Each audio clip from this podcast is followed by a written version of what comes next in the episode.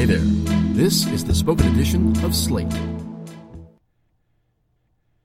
Why the 2018 midterms may have been bluer than you think.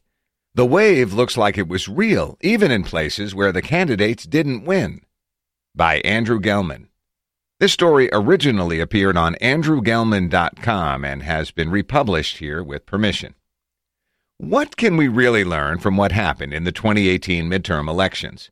When we talk about election results, we're always discussing them on three levels their direct political consequences, their implications for future politics, and what they allow us to infer about public opinion. At the national level, what happened is what we expected to happen two weeks ago, two months ago, and two years ago. The Democrats bounced back. Their average district vote for the House of Representatives increased by enough to give them clear control of the chamber, even in the face of geography difficulties and partisan districting. This was party balancing, which I wrote about a few months ago. At the time of the election, the Republicans controlled the executive branch, both houses of Congress, and the judiciary, so it made sense that swing voters were going to swing toward the Democrats. Ironically, one reason the Democrats didn't regain the Senate in 2018 is party balancing in 2016. Most people thought Hillary Clinton would win the presidency, so lots of people voted Republican for Congress to balance that. The swing in votes toward the Democrats was large, particularly in the context of our current state of political polarization. As Nate Cohn wrote, the change in seats was impressive, given that there weren't very many swing states for the Democrats to aim for. Meanwhile, as expected, the Senate remained in Republican control. Some close races went 51 49 rather than 49 51, which doesn't tell us much about public opinion, but is politically consequential. The next question is geographic. Where did the shift happen? Nationally, voters swung toward the Democrats. I was curious where this happened, so I did some Googling and found a map by Josh Holder, Kath Levitt, Daniel Levitt, and Peter Andringa at The Guardian. The map omits districts that were uncontested in one election or the other, so I suspect it understates the swing, but it gives the general idea. The swing was the strongest throughout the Midwest and even extended south to Florida and Texas. Here's another way to look at the swings. Yair Ghitza, a senior scientist at the data firm Catalist, made a graph plotting the vote swing from 2016 to 2018 for each election contested in both years versus the Democratic share of the two party vote in 2016.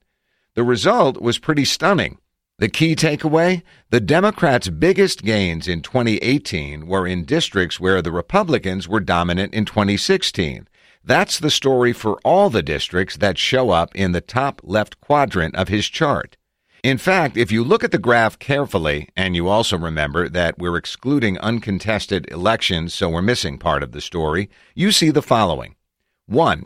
In strong Republican districts, Dems receiving less than 40% of the vote in 2016, Democrats gained almost everywhere, with an average gain of something like 8 percentage points.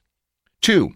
In swing districts, Dems receiving 40 to 60% of the vote in 2016, Democrats improved, but only by about 4 percentage points on average. A four point swing in the vote is a lot, actually. It's just not 8%. 3. In districts where D's were already dominating, the results were, on average, similar to what happened in 2016.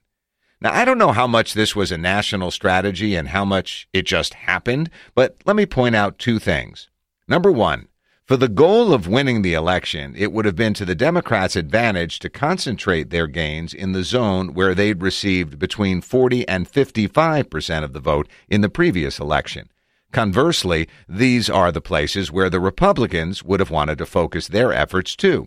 And number two, speaking more generally, the Democrats have had a problem both at the congressional and presidential levels of wasted votes, winning certain districts with huge majorities and losing a lot of the closer districts. Thus, part of the Democratic strategy has been to broaden their geographic base.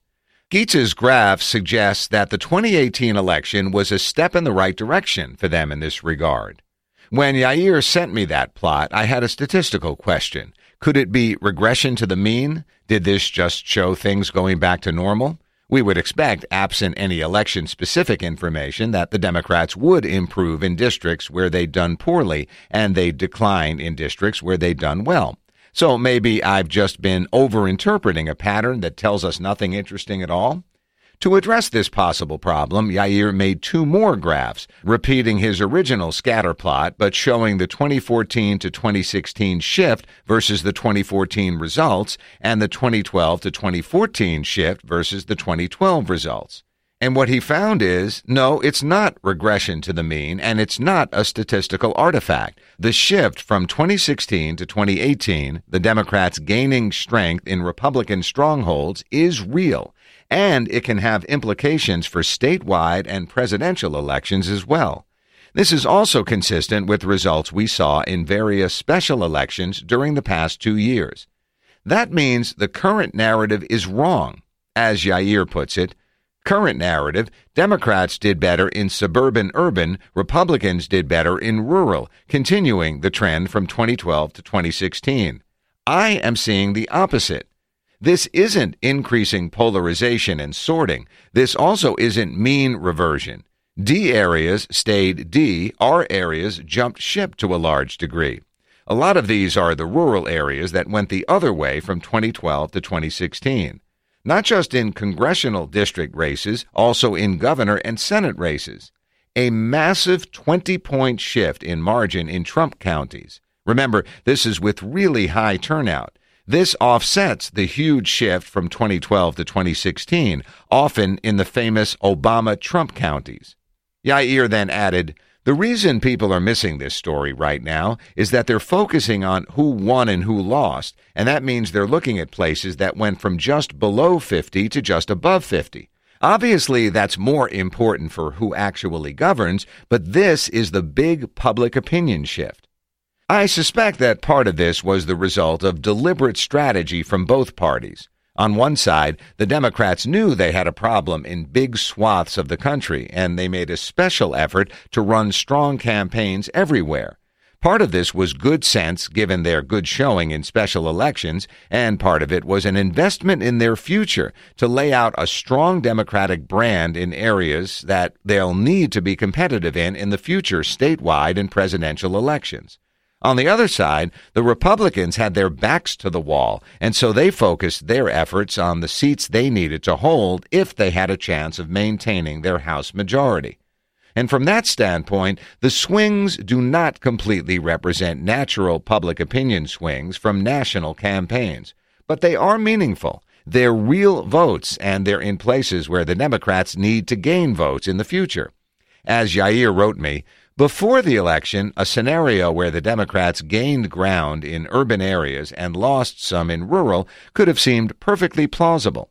Indeed, that's still the story being written to a large extent.